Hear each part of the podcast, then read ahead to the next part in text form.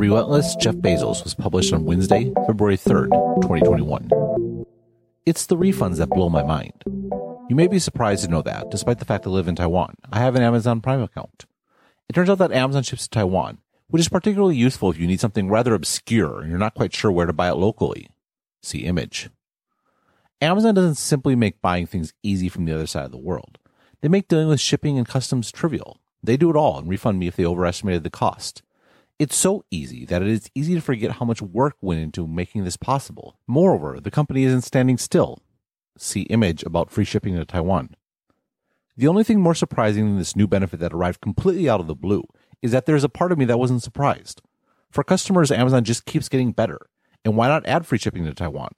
Indeed, I expect the minimum price to decrease over time, which is my way of explaining why so many stories about Amazon, including I guess this one, start with the fact that relentless.com redirects to amazon.com. What is clear though is that any attempt to understand the relentlessness of the company redirects to their founder, Jeff Bezos, who announced plans to step down as CEO after leading the company for 27 years. He is arguably the greatest CEO in tech history, in large part because he created three massive businesses, all of which generate enormous consumer surplus and enjoy impregnable moats Amazon.com, AWS, and the Amazon platform. This is a grab all term for the Amazon marketplace and fulfillment offerings. It is lumped in with Amazon.com in the company's reporting. These three businesses are the result of Bezos' rare combination of strategic thinking, boldness, and drive, and the real world manifestations of Amazon's three most important tactics leverage the internet, win with scale, and being your first, best, but not only, customer. Amazon.com and leveraging the internet. While the mythology of founders centers around a tortured genius solving a problem for themselves and only then discovering product market fit, Bezos started with a solution and then looked for a problem. That solution, broadly considered, was the internet, and more specifically, the everything store, a concept that crystallized in discussions Bezos had with David Shaw, the founder of the eponymous hedge fund where he worked. The problem was how to start, and Bezos settled on books. He explained in a speech at Lake Forest College in 1998 uh, in the spring of 94, web usage was growing at 2,300% a year. Now you have to keep in mind, uh, human beings aren't good at understanding exponential growth. It's just not something we see in our everyday life. But things don't grow this fast outside of petri dishes. It just doesn't happen. Um, and when I saw this, I said, okay, what's a business plan that might make sense in the context of that growth? I made a list of 20 different products that you might be able to sell online. I was looking for the first best product. And I chose books for lots of different reasons, but one primary reason, and that is that there are more items in the book space than there are items in any other category by far. There are over 3 million different books worldwide in all languages. The number two product category in that regard is music. There are about 300,000 active music CDs. Now, when you have this huge catalog of products, you can build something online that you just can't build any other way. The largest physical bookstores, uh, the largest superstores, uh, and these are huge stores, uh, often converted from bowling alleys and movie theaters, can only carry about 175,000 titles. There are only a few that large. In, in our online catalog, we're able to list over two and a half million different titles and give people access to those titles. And being able to do something online that you can't do in any other way is important. It's all about the, the fundamental tenet of building any business, which is creating value proposition for the customer. And online, especially three years ago, but even today and for the next several years, the value proposition that you have to build for customers is incredibly large. Um, and that's because the web is a pain to use today. Uh, we've all experienced the modem hangups and the browsers crash, and there are all sorts of inconveniences. Websites are slow, modem speeds are slow. So if you're going to get people to use a website in today's environment, you have to uh, offer them overwhelming compensation for this primitive infant technology. And I would claim that that compensation has to be so strong that it's basically the, uh, the same as saying you can only do things online today that simply can't be done any other way. And that's why this huge number of products looked like a, a winning combination online. Uh, there was no, there's no other way to have a two and a half million title bookstore. You can't do it in a physical store, but you also can't do it in a print catalog. If you were to print the Amazon.com catalog, it would be the size of more than 40 New York City phone books. What is so impressive about this formulation, in which, humorously, Bezos dramatically understated the internet's growth rate of 230,000%, not 2,300%. Exponents are hard. Is the way in which Bezos grasped both the opportunities and the pitfalls the internet presented a new business and took them to their logical conclusion. This sort of strategic thinking, in which Bezos didn't simply understand a particular point of business, but also its implications both now and in the future, was how Bezos transformed Amazon into a true tech company. AWS and tech economics.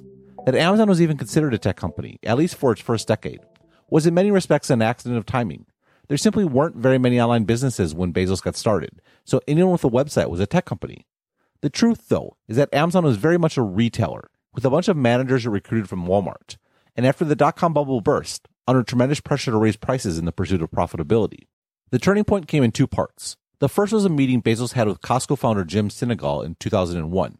From Brad Stone's The Everything Store. Sinegal explained the Costco model to Bezos. It was all about customer loyalty.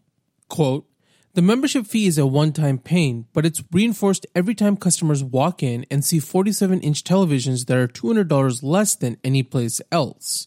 End quote, Sinegal said. Quote, it reinforces the value of the concept. Customers know they will find really cheap stuff at Costco, end quote.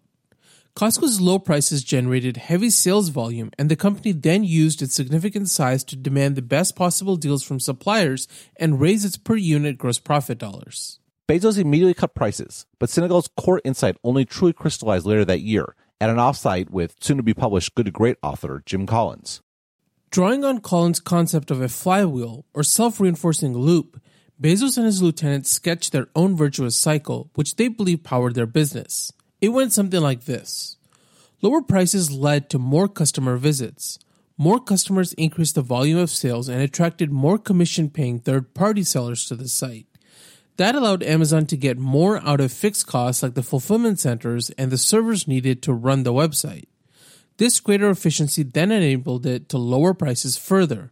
Feed any part of this flywheel, they reasoned, and it should accelerate the loop. Thus was the famous Bezos napkin diagram born. See image. This insight is what transformed Amazon from a retailer that leveraged the internet to a tech company masquerading as a retailer. What is fascinating about this transition, though, is that AWS was still several years down the road. Amazon still looked like a retailer.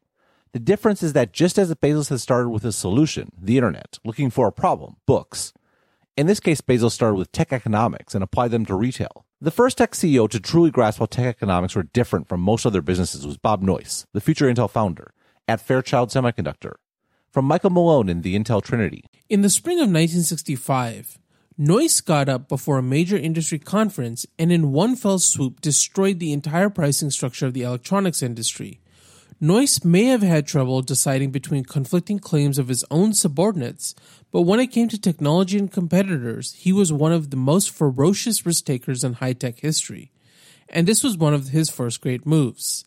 The audience at the conference audibly gasped when Noyce announced that Fairchild would henceforth price all of its major integrated circuit products at $1. This was not only a fraction of the standard industry price for these chips, but it was also less than it cost Fairchild to make them. The reason this was possible is that the true cost of integrated circuits came from the R&D cost to design them and capital cost to manufacture them. The actual materials cost was practically zero. This meant that the best route to profitability was to make it up in volume. This equation is even more powerful in software, which has only R&D costs and zero material costs. This overall concept that tech is governed by a world of zero marginal costs is what makes tech economics fundamentally different from most businesses. Bezos, though, had one big problem. Amazon had to actually pay for the products it sold.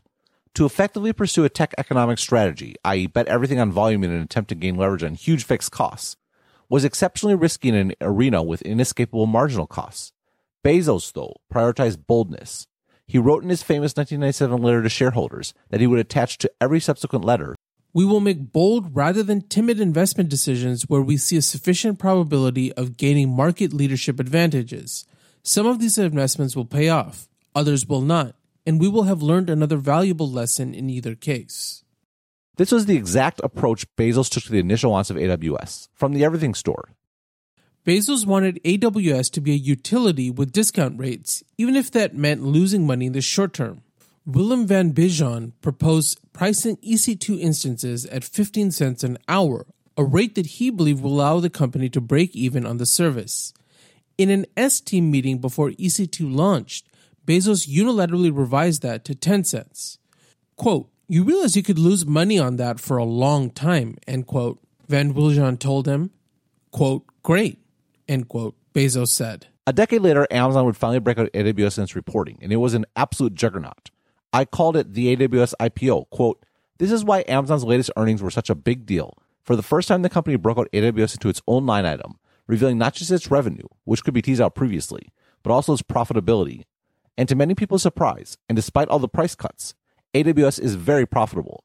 $265 million in profit on $1.57 billion in sales last quarter alone, for an impressive, for Amazon, 17% net margin. End quote. Fast forward to Q4 2020, where AWS just reported $3.6 billion in profit on $12.7 billion in revenue. Perhaps more tellingly in terms of Amazon's transformation into a tech company, it is Andy Jassy, the longtime head of AWS, who is succeeding Bezos. Yet still, reflecting Amazon's business centric roots, Jassy is an MBA, not an engineer. Amazon's platform and the first best customer. AWS was not, as urban legend has it, born out of the desire to utilize holiday capacity. After all, it is not as if Amazon kicked off to AWS customers every Christmas. In fact, it took years for Amazon.com to fully run on AWS. AWS, though, was created to solve the internal problems that Amazon.com presented. How to create new customer experiences without constantly waiting for the infrastructure team to set up dedicated capacity. The solution was primitives. Instead of building monolithic applications, Amazon's infrastructure team should build basic compute offerings, like the EC2 instances above, so that their developers could make anything they wanted to. And then, having solved the problem for itself, Amazon could solve it for everyone. From the Amazon tax, quote, the primitives model modularized Amazon's infrastructure, effectively transforming raw data center components into storage, computing, databases, etc., which could be used on an ad hoc basis not only by Amazon's internal teams, but also outside developers. See image. This AWS layer in the middle has several key characteristics. First, AWS has massive fixed costs, but benefits tremendously from economies of scale. Second, the cost to build AWS is justified because the first and best customer is Amazon's e-commerce business. Third, AWS is focused on primitives, meant it could be sold as is to developers beyond Amazon, increasing the returns to scale and, by extension, deepening AWS's moat. This last point was a win-win. Developers would have access to enterprise level computing resources with zero upfront investment. Amazon, meanwhile, would get that much more scale for a set of products for which they would be the first and best customer. End quote. As I noted in that article, this exact same approach increasingly applied to the e-commerce side of the business. Quote, Prime is a super experience with superior prices and superior selection, and it too feeds into a scale play.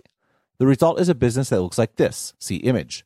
That is, of course, the same structure as AWS, and it shares similar characteristics. First, e-commerce distribution has massive fixed costs but benefits tremendously from economies of scale. Second, the cost to build out Amazon's fulfillment centers was justified because the first and best customer is Amazon's e-commerce business. Third, that last bullet point may seem odd, but in fact, 40% of Amazon's sales on a unit basis are sold by third party merchants. Most of these merchants leverage fulfilled by Amazon, which means their goods are stored in Amazon's fulfillment centers and covered by Prime. This increases the return to scale for Amazon's fulfillment centers, increases the value of Prime, and deepens Amazon's moat. End quote. Over the last five years, Amazon's investment in fulfillment has ballooned into a multitude of new distribution centers, sortation centers, an air hub for Amazon's growing fleet of airplanes, trucking, and a massive delivery operation that largely bypasses UPS and FedEx, while leveraging USPS for far flung deliveries. At the same time, the number of products sold by third party merchants is now over 50% on a unit basis. And last quarter, third party seller services, where Amazon charges a merchant to stock and ship their goods, accounted for $27.3 billion in revenue. Relentlessness and the real world. This transformation in one respect brings the Bezos story full circle. The vision was an everything store, something that could only exist on the internet. And while books were the best place to begin, they were only that, a beginning. Thanks in large part to Amazon's platform, the company has achieved Bezos' vision. What is somewhat ironic, though, is that while the internet is unquestionably a critical component of what makes Amazon Amazon, what makes the company so valuable and seemingly impregnable is the way it has integrated backwards into the world of atoms. Real moats are built with real dollars, and Bezos has been relentless in pushing the company to continually invest in solving problems with real world costs, from delivery trucks to data centers and everything in between. This application of tech economics to the real world is what sets Bezos apart. The world, particularly the United States, has been a massive beneficiary, especially in 2020. When people were stuck at home, what was the company they depended on more than any other to deliver supplies? When companies had to go remote overnight, what was the infrastructure that made that possible? When time needed to be filled with entertainment, games, or video calls, where did those services run? The answer in all cases was Amazon and the companies that rose up to compete with it. That is one heck of a crowning achievement for a career that changed the industry and the world. The daily update is intended for a single recipient, but occasional forwarding is totally fine. If you would like to order multiple subscriptions for your team with a group discount, please contact me directly. Thanks for being a subscriber and have a great day.